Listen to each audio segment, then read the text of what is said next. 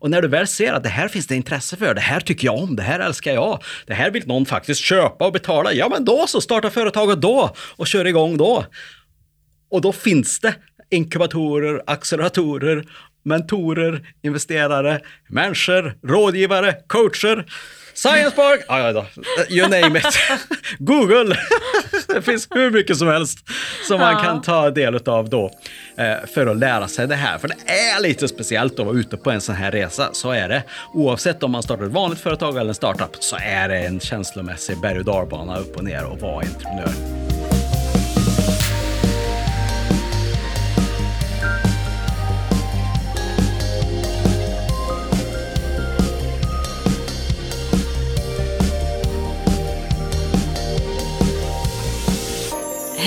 Stefan, hur är läget idag? Hej Lise! Strålande! Och hur är det med dig? Ja, men det är ju verkligen strålande och ser mycket fram emot eh, dagens avsnitt idag. Ja, så det gör du. ja, så vi får börja med att säga varmt välkomna alla där ute till Be Digital-podden. Specialavsnitt idag med mig, Lise Bergqvist från Compare och Stefan Skoglund, också från Compare. Och idag då från Digital Well Ventures, också som Innovation Manager, som jag gör som en grej utöver att vara programledare här i Digitalpodden, höll jag på att säga. Men jag menar ju faktiskt Be Digital-podden. Digitalpodden är en annars en väldigt trevlig podd också för den som vill lyssna på den. Så ja, jag är lite eh, nervös för dagens avsnitt, Lise. Nej, men det blir ju jättekul, för vi, alltså, vi har ju pratat om det här många gånger i BDTL-podden, att du verkligen brinner för entreprenörskap och att göra verklighet av goda idéer. Och vi har ju fått följa flera entreprenörers resa här i podden eh, på olika sätt och hur de har anpassat sina idéer digitalt. Och nu tänkte jag att vi skulle prata lite mer om din entreprenöriella resa och Framförallt som du säger hur du jobbar för att stötta innovativa företag och entreprenörer just nu då med särskilt fokus på hälsa och välfärd. Så tänkte jag. Vad tror det du om tänkte det? du? Ja, jag är helt med på det här. Det är bara du får driva här och, och, fråga mig precis vad du vill inom det här området så kör vi från det. Va? Kul, spännande och läskigt. Ja, ah, yes! Då kör vi igång. Yes! Men du, först och främst, eh, Stefan, vad innebär entreprenörskap eh, för dig? Och, alltså, vad, vad är det som gör att du brinner så mycket för det? Alltså för mig är entreprenörskap en möjlighet att göra vad man vill. Eh, och på det sätt som man vill och förhoppningsvis också tillsammans med dem man vill. Och det handlar ju om att ha en idé och faktiskt göra någonting med den. Det är en grej att ha en idé och fundera på det, men att ta det till handling. Och det är egentligen där som entreprenörskapet ligger i, tycker jag. De som har förmågan att göra både och och få någonting att hända från ingenting.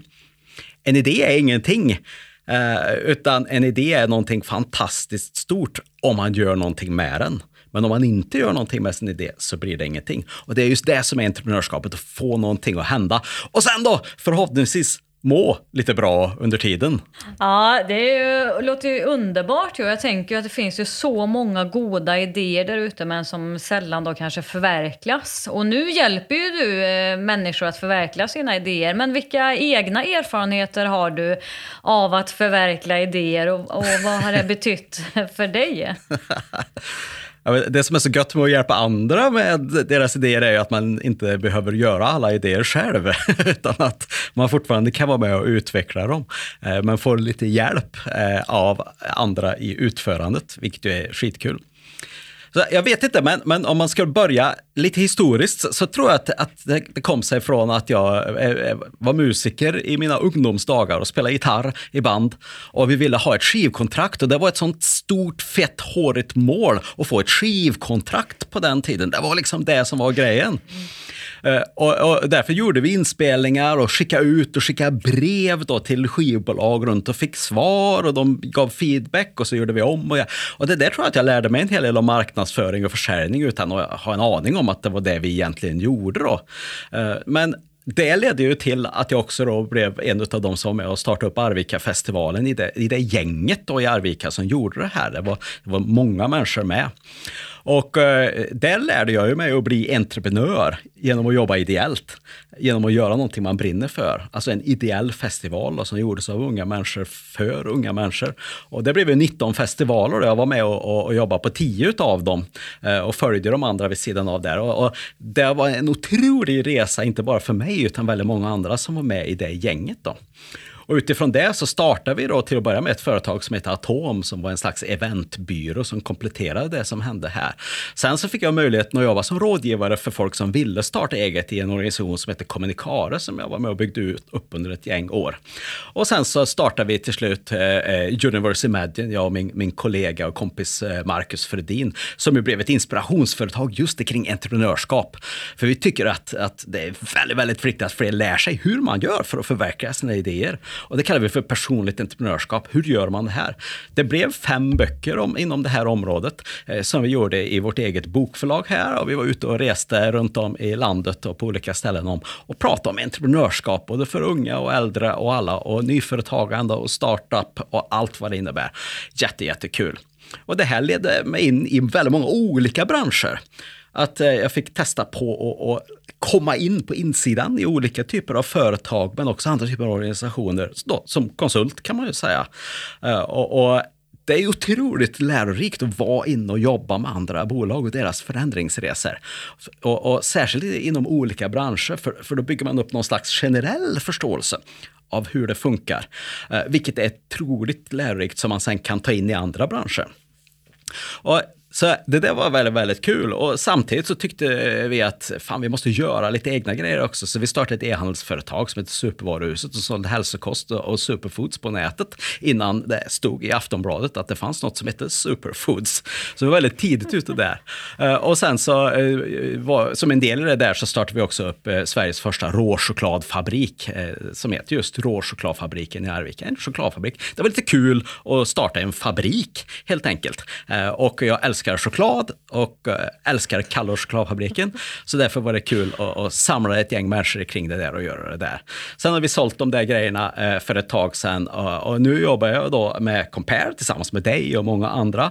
Jag jobbar också ett nyföretagarcentrum i Arvika kring att utveckla människors idéer här och lite andra olika grejer. Men det som har hänt just nu senaste tiden är ju att vi under det senaste året har byggt upp då en accelerator inom digital hälsa och välfärd så eh, ja, det är den ja. som heter Digital Ventures. Så, så där har du en kort liksom, historik av, av någonting som man skulle kunna prata om varje eh, en idéförverkligarresa här, eh, en timme egentligen. Eh, för varje sån här idéförverkligarresa blir en egen story till sig. Det är svårt att veta när, när man är inne i den, för då är man inne i den och ser det inte. Men efteråt så kan man se lite lättare på lärdomar och, och vad man borde ha gjort annorlunda och vad man kan ta med sig till framtiden. Så ja, var det svar på din fundering?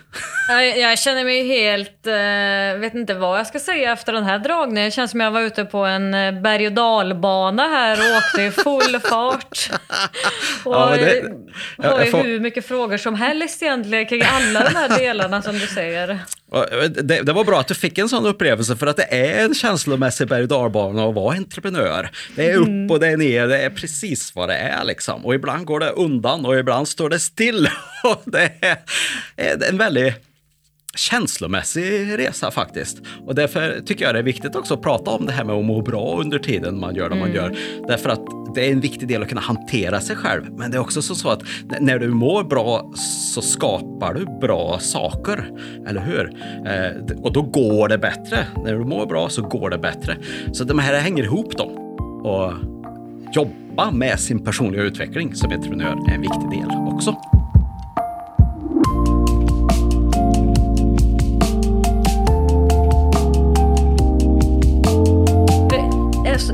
Jag lärde känna dig alltså runt 2017, då jobbade vi ju i ett projekt eh, som Compare drev som heter Ung digital idé som handlade om då att stötta och inspirera unga idébärare i Värmland kring digitaliseringens möjligheter och hur man kunde bygga ett eh, företag mer utifrån det digitala.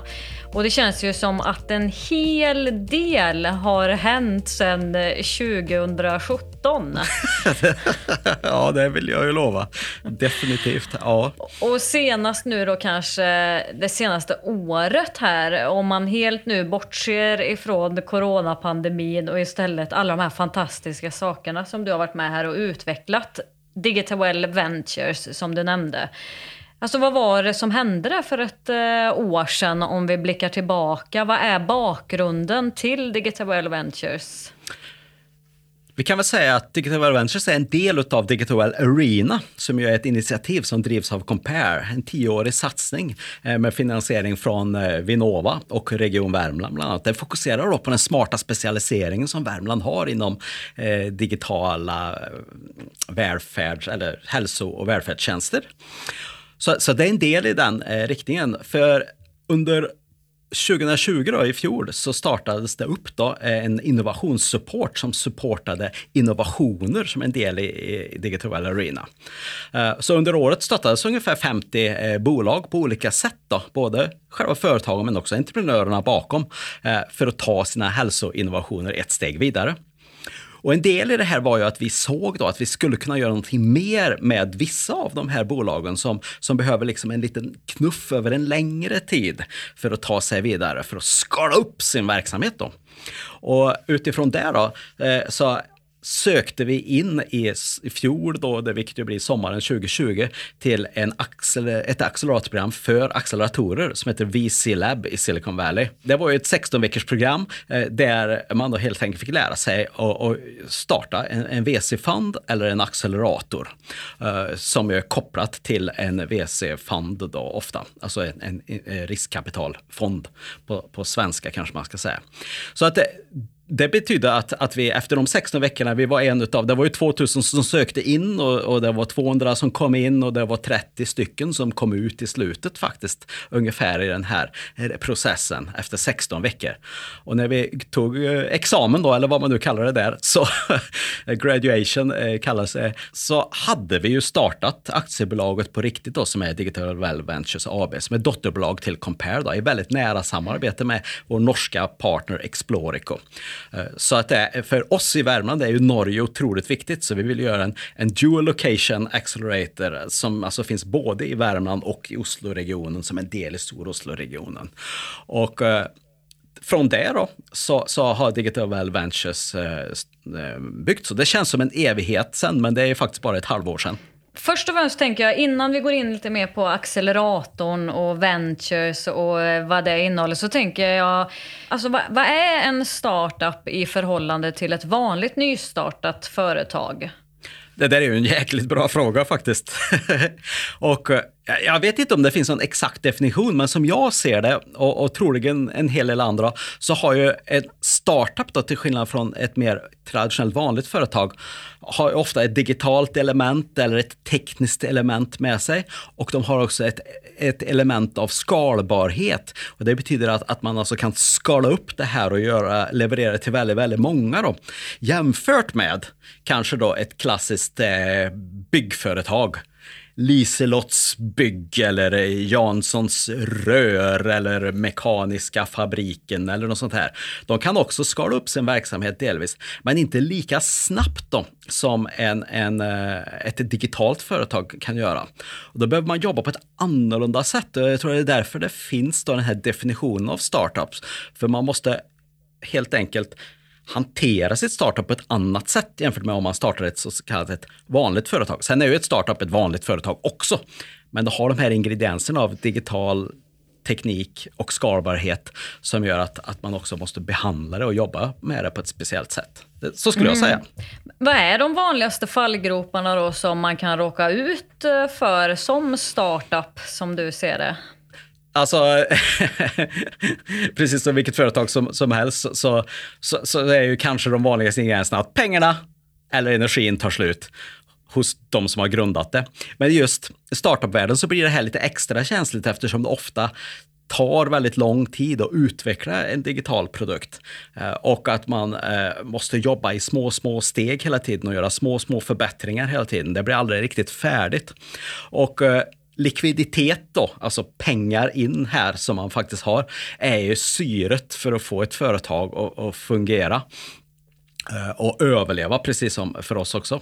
Så, så, så, därför är det ju otroligt viktigt att man på något sätt får till en produkt så fort som möjligt som någon faktiskt kan köpa så att man får intäkter. Samtidigt tar det lång tid ibland att utveckla det här och det där fasen emellan här är, är väldigt, väldigt svår att hantera under lång tid för väldigt många. Både känslomässigt, eh, att, att man stångar huvudet i väggen kanske många upplever det under lång tid, eller att man eh, då helt enkelt bara har slut på pengar och får göra något annat, eller börja inrikta sig på något annat än vad man hade tänkt från början. Ja, för här pratar ju ni ofta om att eh, de här företagen genomgår vanligtvis då ett antal olika faser som du var inne på här. Eh, vilka är de här faserna vanligtvis? Det finns många olika faser och, och modeller som används i det här. Men den som jag gillar mest och, och eh, vi utgår ifrån heter The Marmer Stages som består av fyra steg egentligen där man först kikar på discovery, alltså man upptäcker behovet hos kunden, man ger sig ut för att se finns det en marknad här innan man gör någonting för att spara massa utvecklingspengar egentligen. Och sen när man väl vet att eh, ja, men här har jag faktiskt ett behov, här har vi en marknad som det här skulle kunna funka och vi skulle kunna leverera det här också. Då ger man, ut, ger man sig ut på steg två som är då en validation-resa, alltså validerar sin affärsmodell som man har, eller sin teknik, eller sitt kundbehov och liksom tar reda på om det faktiskt funkar. Och, och det största beviset på det är ju att man förhoppningsvis då kan få en kund eller få en produkt och, och i sin minsta form att faktiskt fungera. Sen tar man den delen till, när man väl har fått det här, det här, nu funkar det faktiskt, då kan man börja bygga företaget kring det i en efficiency-fas, alltså en effektivitetsfas. Då får man också kolla på eh, kompetens eh, så att man har man, och vilka man behöver. Man kanske måste fylla på med försäljningar, rutiner, eh, ekonomiska system, flöden, rapporter, alla de här grejerna. Så att man kan sen skala upp sin verksamhet. Och det betyder att när du helt plötsligt börjar få många kunder så måste det här vara möjligt att skala. Och är du då en ensam grundare så är det ofta då svårt att göra allting det här och då hamnar man i det som kallas för premature scaling, att, att man skalar upp för tidigt innan man har liksom byggt sitt företag för att skala. Och risken är då att, att, att man får massa buggar till exempel, eller att man inte hinner hantera sin kundtjänst när kunderna eh, klagar. Eh, och så får, eller att man får saker tillbaka som man måste returnera och så vidare, för att man inte byggt det på rätt sätt från början och så börjar man att försöka skala upp. Och det där är också en väldigt vanlig eh, fälla som många startups hamnar i. Så att eh, där försöker vi då att bygga eh, jobba med de här delarna för att bolagen ska kunna skala sen. Då. Eh, och när man väl gör det så kan det gå väldigt, väldigt fort. Då. Och det har vi ju sett på klassiska företag som Storytel och, och Spotify mm. och de här, Klarna och alla de här. Att när de väl tar sig förbi de grejerna så, så går det ju väldigt, mm. väldigt fort. Då. Men här finns det ett annat eh, begrepp eh, som används i de här sammanhangen som ni pratar om. Det är mång, många ord här Lisa. Det är väldigt mycket ord, eh, floskler och grejer. Ja. Men, men jag, jag, tänker just på det här Valley of Death som ni pratar om. Vad innebär det? För det har jag hört att du och Lina som du jobbar med här tar upp som exempel i de här sammanhangen. Ja, det, det, är ju ett, ett uttryck mer för, eh, för den här att, att, när man kör igång med någonting så, så har man kanske lite pengar i början och, och, man har entusiasmen och energin och folk tycker att allting är fantastiskt och så bara wow, kör man så det ryker. Och helt plötsligt så börjar man stöta på massa hinder och problem och utmaningar och pengarna kanske kan ta slut. Och då går man ner då i the valley of death.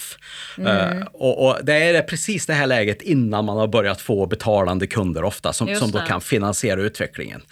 Uh, eller att man har ett tillräckligt starkt case så att man kan få investera gillar att komma in och ge, eh, liksom ge en pengar för att hantera den här övergången då till the valley of death. Men om man då klarar sig igenom den här och, och, och lyckas överleva, ändra med kunder eller annan finansiering och ta sig upp och till slut då eh, blir ett skalbart företag, då, då, är man uppe på, på kullen och går uppåt så att säga eh, på nästa berg. Och helt plötsligt så känns allting underbart igen. Men Just det är svårt det. när man är i the valley of death, alltså längst ner i dalen här eh, och, och överleva. Och det är många som dör där efter den initiala eh, entusiasmen och den initiala pengasäcken då, som man kanske har egna pengar eller från finansiärerna. Men att ta sig till nästa bergstopp är the value of death.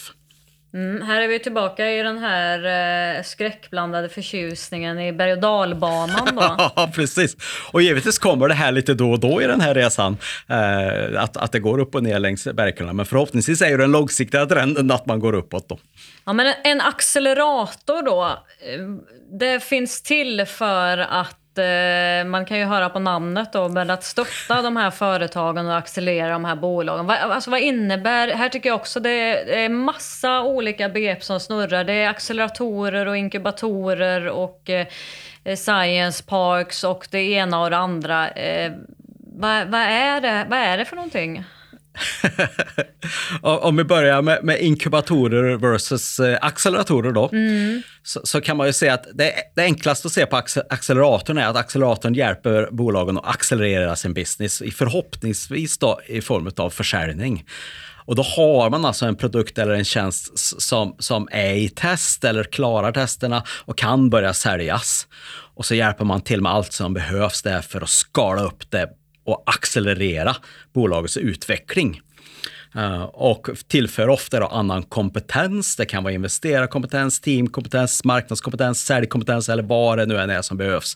För det måste man ha när man skalar upp det. Då. Eh, till skillnad från inkubatorn då, som också ligger i namnet, att, att det, in, det är företag som är inkuberade. Det kan vara att de då är i, i discovery eller validation-fas då, som vi ser det. Alltså att de, de håller på att utforska sin idé. De har startat ett bolag, man testar, man prövar, man utvecklar, man kodar eller vad man gör det man behöver för, för, för att liksom testa och se om det här funkar. Då. Uh, och, då brukar man ofta då vara på, på en, en, eh, en, inkubator. De här kan ju vara digitala eller fysiska. Det klassiska sättet är ju då att man ofta gör det på en science park, då, på tal om ett annat ord, då, uh, som ju ofta ha, har inkubatorsprogram här. Då. Science parks är ju ofta kopplade till de svenska universitetet eller, mm. eller andra universitet också, som är innovationsmiljöer kring det här. Då. I, I Karlstad har vi ju Innovation Park då, som är kopplat till Karlstad universitet då, och där också mm. Compare har kontor. Som man ju kan få kanske en plats då rent fysiskt och ta del av aktiviteter och hamna i ett ekosystem. Yes. Alltså, en omgivning egentligen där man inte är ensam då. Till skillnad från att sitta hemma och kanske koda på sin startup i källaren så hamnar man i en miljö och det är någonting som har visat sig vara väldigt, väldigt framgångsrikt. Då. Och då kan inkubatorerna ha olika typer av stödtjänster som de stöttar bolagen med här i den här resan. Då. Men förr eller senare då, så ska man ju då komma ur sin inkubation och accelerera och då är ju ofta en accelerator ett bra sätt. Då. Sen kan man ju givetvis göra det här helt utan inkubatorer och acceleratorer också. Då. Men det är ett effektivt sätt. Eh, det är som en slags genväg in till olika typer av kompetenser och nätverk som man behöver då, som startups kan vi säga.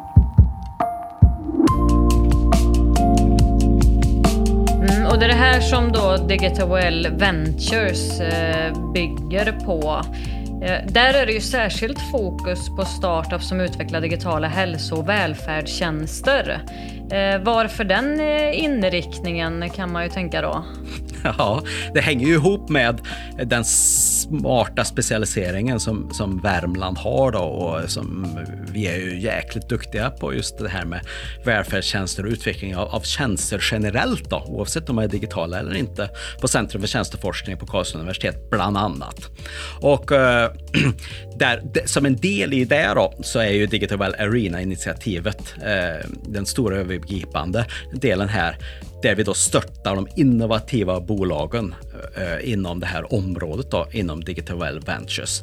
Eh, och det är därför vi har vår accelerator här då. Och den innovationssupporten som jag nämnde i början eh, är ju då ett slags förstadie till en accelerator om man vill. Eh, som man då kan använda för att liksom testa sin idé, pröva så vidare, få första stöttningen och komma vidare. Så att säga. Så de här hänger ihop. Mm. Vilka är det som ni har kommit i kontakt med här nu då, det senaste halvåret får man ju säga i Digital Well Ventures? Ja, vi har kikat på, än så länge, på närmare 60-70 bolag av olika slag um, som vi har haft kontakt med, pratat med, haft möte med eller, eller uh, på olika sätt kikat på. Uh, och sen har vi jobbat lite mer med ett mindre antal som vi har testat att gå igenom. Och sen så i slutändan är det ett antal då som har, har startat själva acceleratorprogrammet. Då. Mm. Men det här är ju spännande för här, det här programmet alltså det lockar ju investerare och mentorer och startup från hela världen eh, som jag har förstått det. Jag har ju själv eh, fått eh, varit med här på några sådana här träffar och nätverk som ni har och det är ju helt fantastiskt vilka människor som engagerar sig och tycker det här är spännande. Du har helt rätt. Det är ju helt sinnessjukt kul och intressant vilket intresse det här har väckt redan för att vara så tidig fas som, som Digital Ventures är. Då. Så vi har ju byggt upp då ett antal ingredienser för att få den här eh, accelerationen tillsammans med bolagen att fungera på bästa sätt. Så kompletterar vi då core-teamet, alltså de som, som vi jobbar, som jobbar direkt med bolagen, eh, med ett mentorsnätverk av internationella mentorer från 60, eh, 60 stycken från 30 olika länder med olika specialkompetenser kompetenser inom både techområdet men också inom hälsosektorn. Eh, eh, eh, så att eh, det är en viktig del och sen så kompletterar vi också med ett investerarnätverk här. För vår avsikt är ju att de bolag som vill ha en finansiering då ska mm. medan man går i programmet eh, få den finansiering som de vill ha. Och då brukar vi prata om mjuka pengar, vilket ju är då mer stöd av olika slag, kanske från Vinnova eller Almi eller andra som kan gå in i tidiga faser. Eh, och versus då eh, den andra delen som ju är mer riskkapital då, eller, eller från privata investerare, alltså affärsänglar som går in också. Så där finns det kopplat ett investerarnätverk till det här då. Och det är otroligt viktigt eh, som ingrediens för att få eh, bolagen att lyckas. Så vi har ju både mentorträffar där vi, där vi kopplar ihop både mentorer med mentorer och startups, men också investerare när vi kopplar ihop dem med varandra för, för att bygga ett ekosystem kring de här grejerna. Och tillsammans med våra startups, så där startupsen har möjlighet att pitcha för de här eh, investerarna.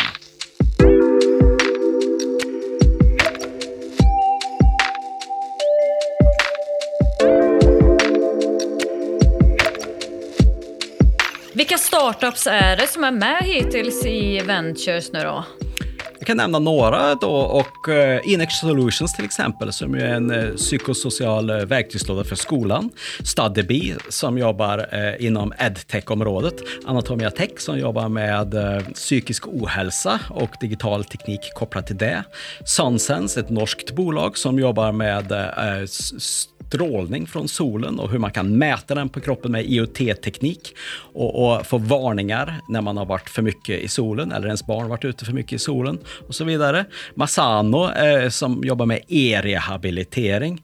Asia som är ett bolag som jobbar med eh, emotional eh, detection via rösten, alltså upptäcka känslor i, i rösten och bygger på deep tech eh, teknik från forskningen i, i eh, Lettland.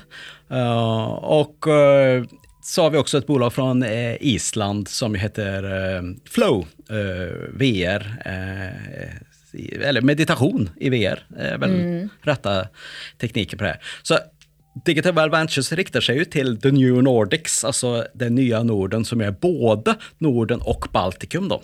Sen har vi ett särskilt fokus just på Stor-Oslo-regionen som vi anser att Värmland är en del utav. Då. Så det är Just vårt det. upptagningsområde och de marknader vi jobbar med. Då. Ja, men vilka häftiga tjänster. Jag har ju själv testat den här Flow i VR och det är ju en speciell upplevelse. Ja, visst är det. Och det här är ju bara början. Det är ju otroligt tidigt. Det här kommer bara ja. bli bättre och bättre och bättre och bättre. Så det är så kul att se såna här resor på nära hand. Ja, och vad är det de här eh, startupbolagen får hjälp med nu då i det här programmet? Digital Well Ventures acceleratorprogram är ju då lite längre än vanliga acceleratorprogram. Ofta är de kanske 12, 16 eller 18 veckor eller någonting sånt. Medan vi då jobbar 10 månader, alltså ungefär ett år kan man säga, med bolagen. De jobbar kanske då med vårt program 10-20 procent av sin arbetstid och resten då med vanlig affärsutveckling för att komma eh, vidare i det man gör hela tiden. Och en av anledningarna är ju just att det är långa eh, tider Eh, ofta för att komma in i offentlig sektor eller inom vårdsektorn eller hälsosektorn generellt. Eh, så det tar lite längre tid. Det, kan inte bara, det, det får man bara acceptera att det är så när man jobbar med, med, med, det offentliga ofta. Då. Och att det finns mycket lagstiftning kring det här då för att skydda invånare och andra såklart. Så man måste anpassa utifrån hela den här regulatoriska delen som också finns här. Och sånt tar tid då eh, i, i den här branschen. Så därför är vårt program inriktat på, på tio eh, månader då, eh, fokus. Det betyder att man också får då ett gäng tjänster kring det här. Vi har löpande avstämningar, det blir som en personlig tränare för dig och ditt startups. De träffar oss eh, i teamet eh, veckovis eller varannan vecka och så stämmer vi av vad som har hänt och vad som har inte hänt och så kompletterar vi med stödtjänster från oss eller från andra experter, mentorer eller andra som kan gå in och stötta utifrån vad bolagen har eh, behovet av just nu. Så det är väldigt individuellt anpassat program som anpassas utifrån behoven som företag företagen har. Och vi jobbar utifrån en viss modell som har utvecklats då via KTH som heter KTH Innovation Readiness Levels. Där man helt enkelt på, på sju stycken aspekter kikar på startupsen och vi hela tiden försöker göra dem bättre och bättre och bättre utifrån de här aspekterna. Då. Det är både affärer, team, kund, finansiering, eh, alltså IPR, alltså immateriella rättigheter, eh, hållbarhet eh, och teknik. Så att vi jobbar med alla de här aspekterna under de här perioderna, men fokuserar precis det som det behövs. Då. Sen har vi då ett antal träffar, eh, både med mentorer och investerare och så som du också har varit med och, och kikat på här, som vi gör, för att bygga nätverket, för det är en otroligt viktig del. Och vi bygger ekosystemet kring eh, startupsen här, för det är också en sån viktig grej eh, för just startups. Alltså, startar du en butik på stan så har du ett naturligt flöde av folk som går förbi dig, eller hur? Eller startar en pocket shop på, på, på station i, i, i, Stockholm.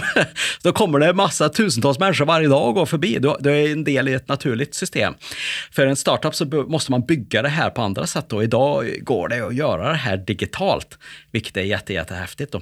Så det är en viktig del för oss också att jobba med partnerskap. Vi jobbar med testbäddar då inom Digital Arena eller mm. våra kommuner eller regioner eller i, i andra aktörer runt om i Sverige uh, och i Norge som Eh, startupsen kan få kontakt med och vi testar och prövar saker i, i, riktiga miljöer. Så det är också en viktig del av det här för att få det att verkligen funka. Liksom i väldigt nära kontakt med vad som kommer förhoppningsvis då att bli riktiga kunder.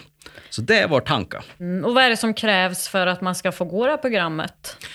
Du ska ha en, en eh, startup, så att bolaget ska vara bildat. Det ska inte vara bara på en idéfas, utan du ska ha tagit dig förbi de här första utforskande stegen, så att säga. Och du ska allra helst också då vara i det att du, du har en MVP, alltså en, en min, minimumprodukt som, som, du kan testa. Eh, eller att, att du faktiskt kan sälja den så att den kan börja skalas då. så, så, så, det är den fasen då. Eh, och vi vill också att det ska vara ett team runt det här. Vi vill att det ska vara minst en kvinna med i grundarteamet eller core-teamet runt omkring företaget så att vi får alla typer av aspekter med som behövs också. Då. Så, så att det är lite av de eh, grejer som är viktiga eh, inom det här. Då. Plus att man ska vara inom då New Nordics här då, eh, Norden eller, eller Baltikum och vara då inom digital hälsa och välfärd såklart då, inom den sektorn. Men det är ju en ganska bred definition egentligen. Då. Ja, det är en resa som heter duga det här får man ju verkligen säga. Jättekul. Vad va har varit de roligaste lärdomarna hittills? Människorna. att människor är så himla mm. olika och, och, roliga och jobba med och hantera i den här eh, entreprenörsresorna. Både startupsen och eh, människorna i det här startup-miljön. Mm. Det är väldigt positiva människor. Det är människor som vill någonting. Det är människor som har erfarenheter med sig förut och är duktiga på det de gör och vill bidra. Och det märks eh, på de träffar och möten och så som vi har. Att alla gör det här för att vi tycker det är viktigt och kul och eh, alla är vi på en eh, läroresa Ja. och, och lär oss saker, vilket är eh, skitkul. Och det var just en eh, investerare som, som sa det här som vi pratade med alldeles nyligen, att, att, att eh, investera i startups, det, det är, är bättre än att ta en MBA-utbildning. Så eh, många betalar ju flera hundratusen för en sån utbildning. Eh, och visst, det kan man göra. Men man kan också satsa några hundratusen och investera i ett antal startups för att lära sig olika branscher och hur det fungerar och stötta dem och hjälpa dem.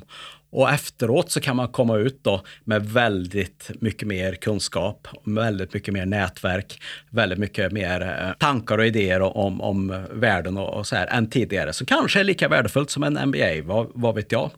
Men eh, det är en väldigt viktig aspekt utav det. Så det tycker jag är jätte, jättekul. Då.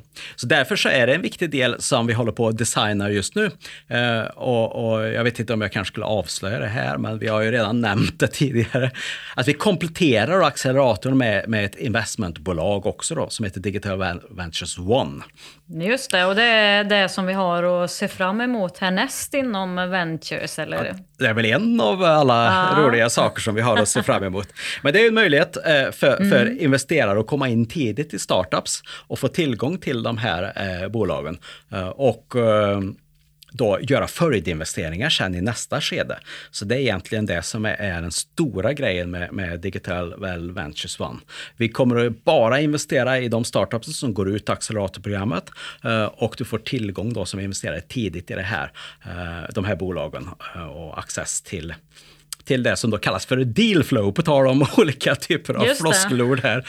Så är ju deal flow då alltså det, det, de antalet bolag som du kikar på då, som investerare. Och eh, det är viktigt att kika på många, för att väldigt många startups kommer ju att, att- dö. Så är det ju. Eh, det ser olika ut i olika sektorer, eh, men, men de flesta dör ju. Och här är ju vår roll då att tillsammans då med investerare, mentorer och andra höja överlevnadsgraden hos startups inom digital hälsa och välfärd så att de här tjänsterna verkligen kommer ut till människor som behöver dem. Det är ju vårt ultimata acceleratormål som vi har.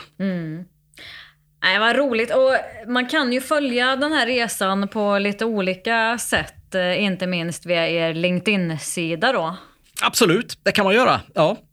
Eller kolla på digitaladventures.com. Eh, Precis. Vill man eh, ansöka som eh, startup eller investerare så kan man göra det direkt där och då blir man kontaktad av oss sen. Eh, Det kan man göra oavsett fas.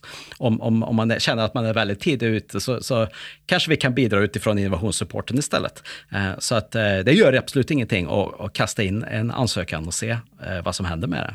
Nej, just det. Och om inte annat kan man gå in på digitalwellarena.se också då om man är intresserad av innovationssupporten. Men annars tycker jag att alla som lyssnar borde gå in och, och följa Digital Well Ventures eller Digital Well Arena på LinkedIn där vi ju sprider mycket av det här som händer i bolagen inte minst. Och det är ju så intressant att följa de här resorna. Ja, verkligen. Det är jättekul att både följa startupsen och, och vi är ju också en startup i sig. Eh, som ju, har bara funnits ett halvår än och det har hänt skitmycket. Så att det här poddintervjun som du har gjort nu kommer säkert att vara ytterst oaktuell om några veckor. Men det får vi leva med. Då får vi väl göra en uppföljningsintervju, eller vad tror du? Det kommer vi definitivt att göra. Och vad, vad kul det var att få höra om alla de här grejerna. Så roligt att du gjorde det här, Stefan. Du var ju lite nervös här innan, men det gick ju galant ju. Tycker du det? Ja, då blir jag glad. Nej, det var riktigt roligt. Är det något annat som du skulle vilja dela med dig av här innan vi avslutar? Ja, men jag tycker att det är alldeles för många som går och funderar på olika idéer, men alldeles för få som faktiskt gör någonting. För att koppla till det vi pratade om i entreprenörskap här i början. Och om man aldrig gör någonting, om man inte testar, ja, men då får man ingen feedback tillbaka, eller hur? Då får du ingen respons tillbaka. Och då vet du inte riktigt hur det är. Så man, det gäller att liksom våga släppa på sina idéer och prata med folk och få någon respons.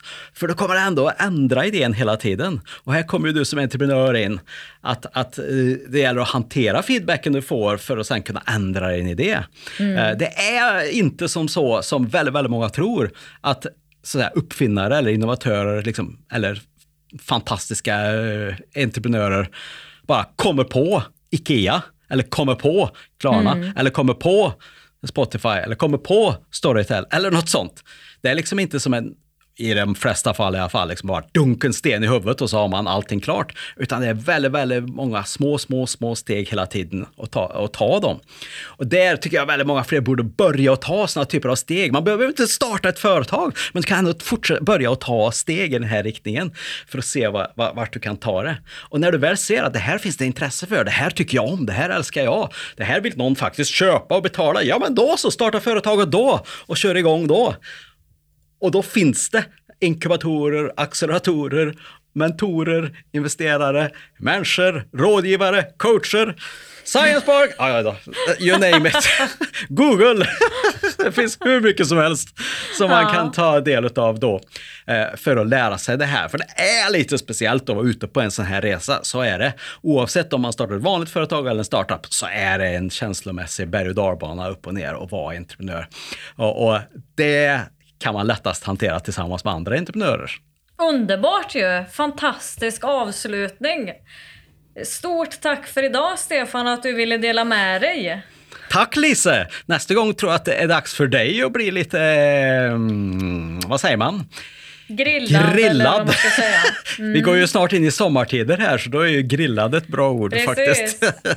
ja, vi får se hur det blir med den saken. Oavsett så önskar vi alla som lyssnar en fortsatt eh, underbar dag. Det gör vi. Ha det asbra oavsett vart du är där ute i världen, så hörs vi snart igen. Det gör vi!